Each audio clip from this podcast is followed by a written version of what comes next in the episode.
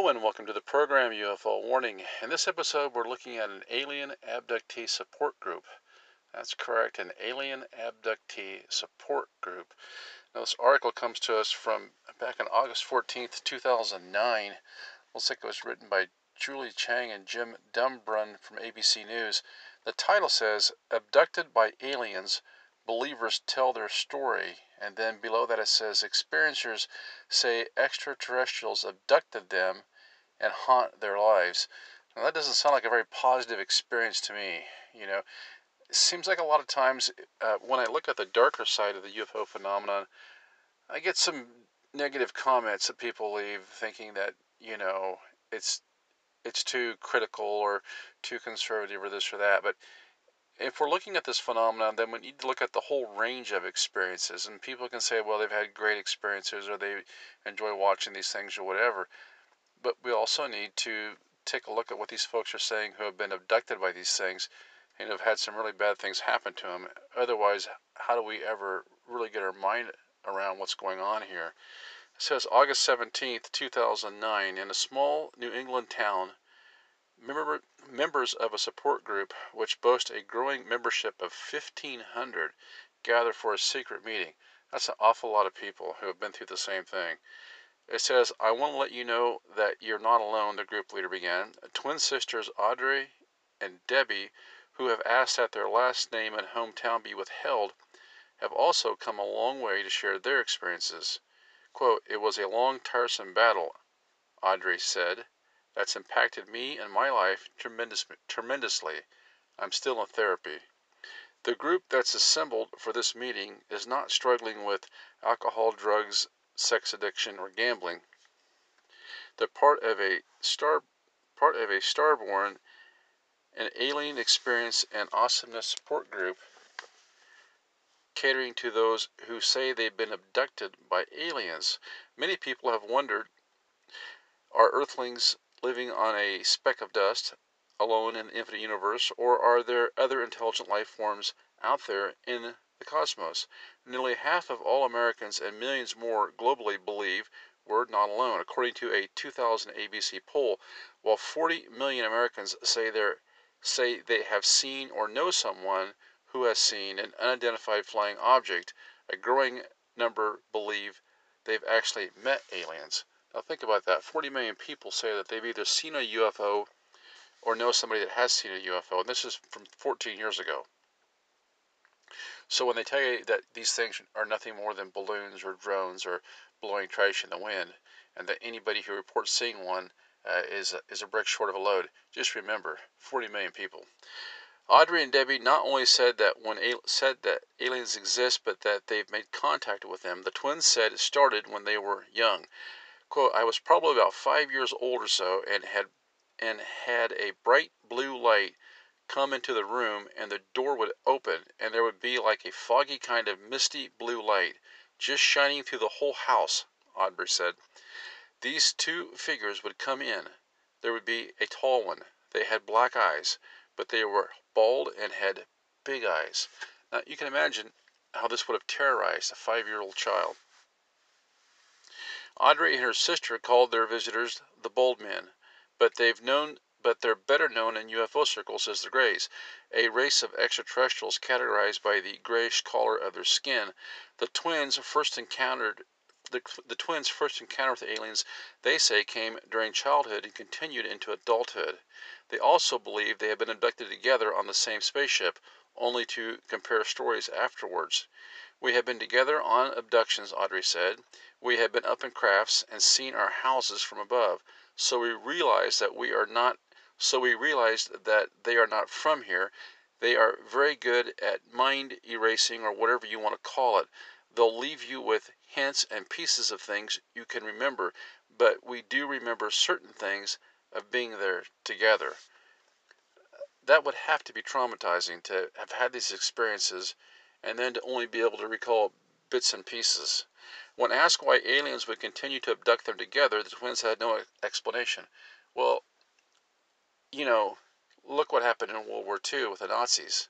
I mean, they, they these evil uh, scientists loved nothing more to get a hold of twins because then they had a, they had a, a built-in control group.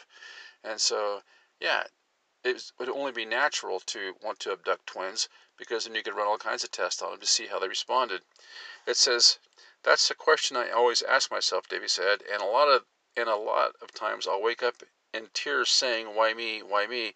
Why can't this happen to somebody else?" He goes on to say extraterrestrials can embody people's fears. And no matter what anyone else believes, people like Audrey and Debbie are convinced that what they witnessed is real. Quote, I remember one time being on a spaceship and standing there on the spaceship and the floor and the walls disappeared and I was staring at the earth, Debbie said. They said they realized their stories sound too fantastic and at times like the stuff of sci-fi blockbusters. In science fiction, aliens are often anthropomorphic and benign creatures like E.T., My Favorite Martian, the classic Star Trek television series, or the hit movie Close Encounters of the Third Kind. Well, of course, Hollywood has to present these things uh, in a way that doesn't frighten people too much. Because if people were frightened too much, they wouldn't go see the movies. But extraterrestrials can also embody people's fears, looking radically different from human life. Pop culture depictions of aliens don't seem to be showing don't seem to be slowing down. On cable, there's the acclaimed Mind series Torchwood, Children of the Earth, where the aliens' sinister thoughts are spoken through the possessed children. And this fall, ABC will add a new series to the list of those on creatures from outer space. Of course, this would have been 14 years ago. The members of Starborn believe, however, that this is not just the stuff of science fiction, but fact. They said that coming forward with their beliefs is challenging. Terrell Copeland, a former U.S. Marine, traveled the furthest to attend the secret meeting, driving 600 miles from rural Virginia. Copeland's foray into the paranormal began two years ago with a UFO sighting. He said he was cap- said he he said was captured on his cell phone from his apartment in downtown Suffolk, Virginia. It was an orb of light, he said, just a big ball of light. It wasn't moving. One was solid white, the other was directly across the street from it, up 300 feet above the ground, and it was changing colors very rapidly. This is this is this is not unusual. Something's wrong here. Maybe I am in over my head. I am not supposed to be looking at this stuff. Copeland 27, who drives forklifts at a warehouse for a living, recalled thinking. But after the video, what Copeland said he witnessed in the sky was posted on YouTube, he said a strange visitor came to his front door. I awoke up from the nap. I woke up from the nap by the sound of someone trying to enter my apartment, he said, and I said, "Who is it?" There was no answer. Still, just you know, you could see the doorknob moving and like a scratching on the door, and I keep a firearm. It was on my table, and my thought was to get up and check. I was in complete paralysis. The only thing I could move were my eyes, and I heard a voice through the door say, "You don't need that weapon. We don't harm." Soon after, Copeland said he started to experience what he calls missing time. During a span of two nights, Copeland said he missed four hours not as a result of sleep.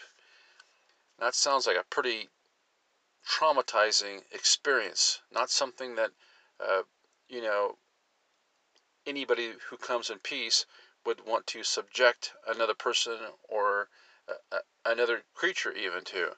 It says spiritual transformation. When you see these objects and then you do the research and you see that there are so many people who have experienced the same thing as you, you have to say to yourself, maybe there is something to this, he said. With the number of unexplained UFO sightings mounting, Copeland began keeping a log and sketching what he believes he witnessed during the missing time episodes. I was in a room and I saw a woman who did not have complete human features. He recalled from the night he said he was abducted in 2006. She had the typical black eyes that you hear about. She had an elongated skull, and that startled me. And the next more and the next memory I have is standing on my balcony waving at this at this cylinder-shaped ship. So you have a total blackout of memory. Now, they've got him alone in the room with this woman-type creature. You have to wonder, you know, what he was there for. It says Copeland said that his experience with aliens have spiritually transformed him. I just want to be a better person because I feel if someone from above took notice of me, then I'm doing something right. And if I'm doing something right, maybe I can do it better, he said. That's a little strange.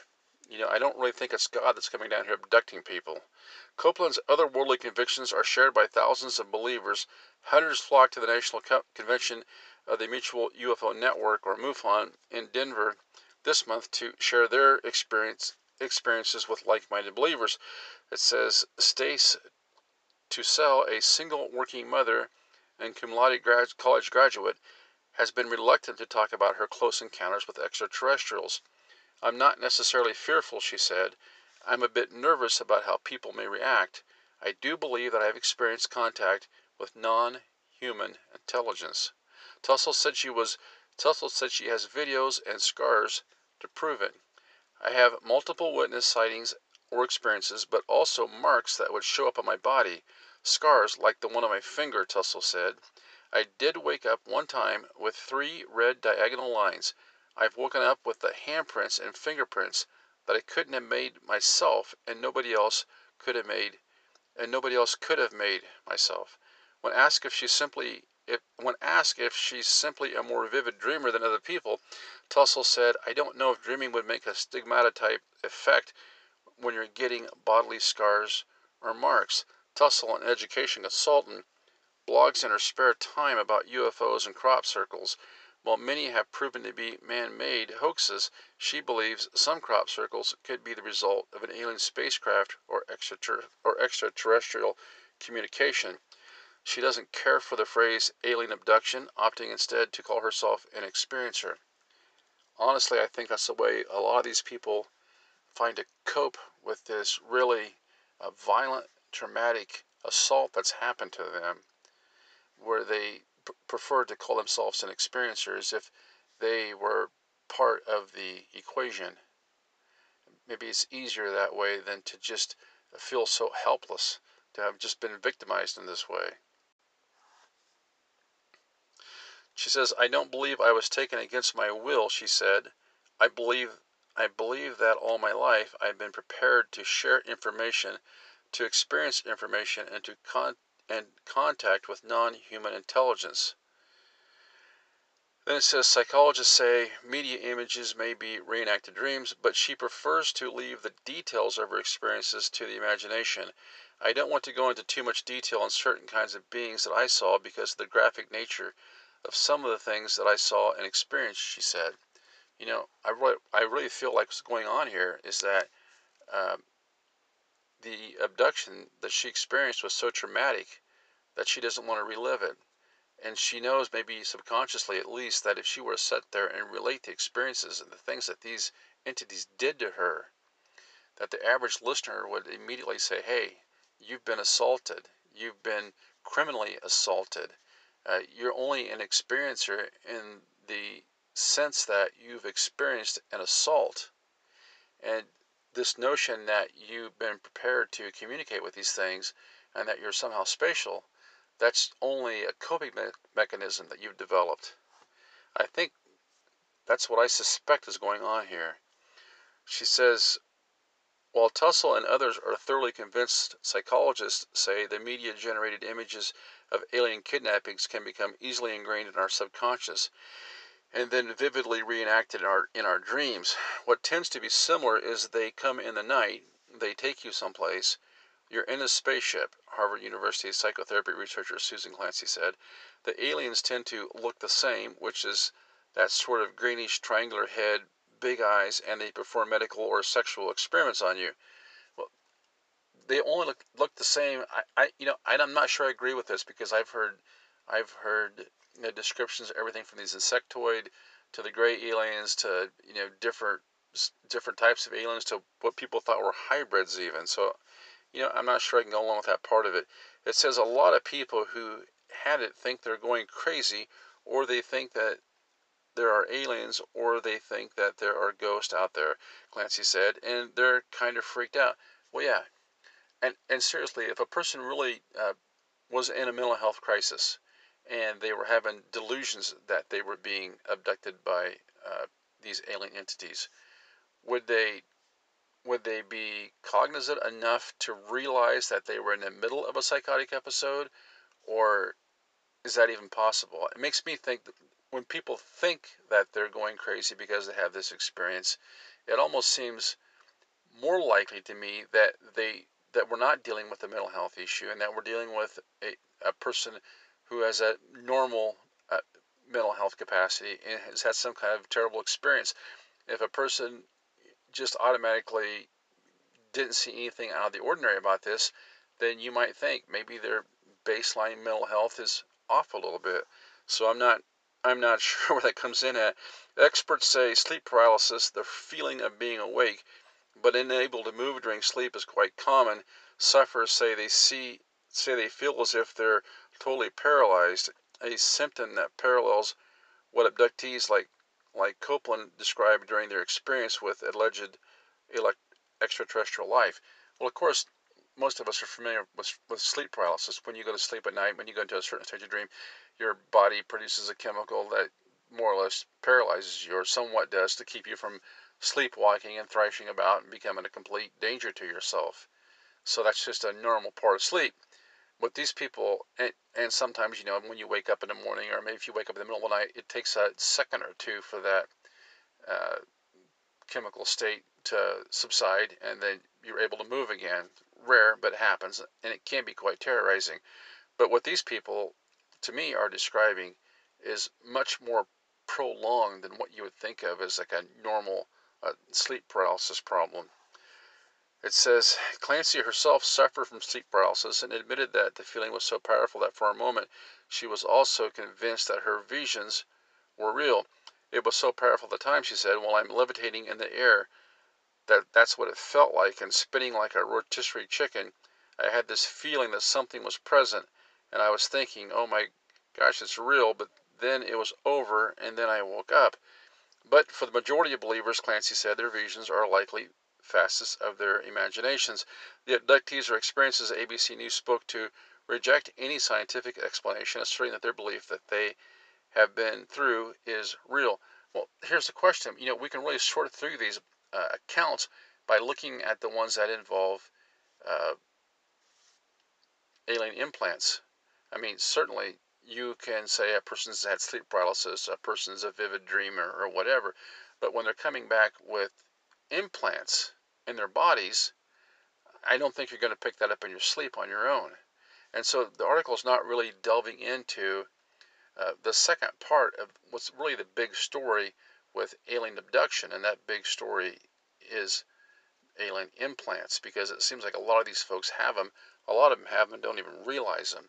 And then when we've we've talked about these plants implants being taken out before, about how oftentimes they try to the, the implant itself will try to squirm away from the surgeon. Uh, how they never seem to be able to nail them down what they're made out of. The few that have been run through a spectrometer, uh, it seems as though the materials that they're made out of uh, sometimes are common, but sometimes it, it, seems as though they're extremely exotic, maybe even from another galaxy. Uh, Jacques uh, has talked about this, about how some of the material that he's picked up from uh, not necessarily implants, but from like UFO ejecta, how it would cost uh, literally a trillion dollars or multiple trillion dollars to reproduce this stuff uh, on Earth because of, of how they had to arrange it atom by atom. Same thing with these with these implants. They're operating at at uh, radio wave levels that show that they're communicating uh, lots of weird stuff going on in that department. The article finishes up. It says, "I can I can remember vividly where I was, what I was doing, and what I was, and that I was not awake. I could feel, I could feel I was actually there. Yeah. Well, lots of people have had these uh, abduction stories. We've gone through several of them on the on the uh, podcast. But just think, this is of course from 2009. But just think about this: 1,500 people there. 1,500 people were well enough to get in their car, on an airplane, whatever, and find their way to this symposium, this group station, whatever you want to call it, and talk about their experiences. Uh, it, that's just the 1,500 that made it there. Even if you even if you would just account, you know, and round off and say, well, well out of those 1,500, how many how many of these experiences could be authentic? That's a large number. That's a large sample size. And to think, and just to say that all those people were having sleep paralysis, or all those people were vivid dreamers, or all those people had serious mental health issues, seems a, a little a bit of a stretch to me. I think what we really need to get to is this experience that these folks are having, being taken onto these ships against their will, and kind of the and not only what's happening while they're on the ship, but what's happening afterwards. You see this common thing where oftentimes they start taking them when they're kids or when they're young, or they start being abducted after they've had a, a sighting or an encounter, and then they talk about going on this ship, maybe viewing different types of aliens, and then having these really traumatic experiments run on them. Things shoved up their nose, things put in other body cavities, uh, just painful procedures that they've been forced to go through, where these things just seem to treat them as if uh, they're an object, as if they're not human. Then we have many cases where people talk about having implants put in them. Uh, they're painful. They have pain from the implants. They have pain when they try to take them out. So there's a lot of pain and discomfort associated with this abduction experience. And even if you discount for all the ones that aren't true abductions, you know. And the other thing that seems strange to me is the amount of what would almost seem like mind control involved because not only are these people having memories suppressed or erased, or erased but they're having their attitude toward their captors uh, being adjusted. Oftentimes, when they first start off being abducted, they're traumatized by it. They really resist, they really don't like it. But then, after a time or two of being uh, run through this, you know, abduction sequence where they have these they have these painful exper- experiments done on them, they begin to think as though, well, I'm spatial. I'm the one that was chosen to communicate with these entities. It's now whether that's a a notion that's been implanted there by these ETs, or whether that's just a response um, that they that they're doing on their own, that their own mind is coming up with to kind of reduce the effects of the trauma. I don't know, but it does seem to be a common thing that happens. I don't see it as healthy. I really don't. I, a healthy response to me would be these people trying to find a way to stop these abductions. But it's almost as if they're overwhelmed by them to the point where they have to feel like um, there's something positive coming out of it. And really, if the experience was that positive, why would they feel the need to travel 1,500 miles to go talk to somebody else about it? You see, it, it, the whole abduction uh, phenomena that's associated with this UFO phenomena, it has something very much in common with the UFO phenomena itself, and that is deception. It's like whatever the motives for these things are to abduct people, we're being kept in the dark about. The same way we're being kept in the dark about why are we allowed to see these things. See the connections. Just it's as if we're being treated like we are, like I said, lab rats, not worthy of knowing. So there's no there's no communication going on here between two entities. That notion that you've been chosen to communicate with this high level entity, um, that's silliness. That's not what's happening here. They aren't communicating with these people other than to communicate fear to them or other basically make threats like saying, well, don't pick up the gun because it won't do you any good anyway. It's the only communication that's happening is where the ET is forcing compliance on the experiencer. That's the only communication that's happening. They're not being told uh, how to find the cure to cancer. They're not being told, uh, you know, what, what next week's winning lottery numbers are going to be. They're not being told the secrets of the universe. They're being treated the same way you would treat uh, an animal that you captured, or maybe somebody who was forced into a medical experiment.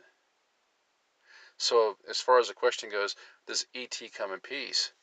Well, as far as I can see, at least for the experiencers that are having these abduction experiences, no, ET does not come in peace. Until next time, this is UFO Warning, over and out.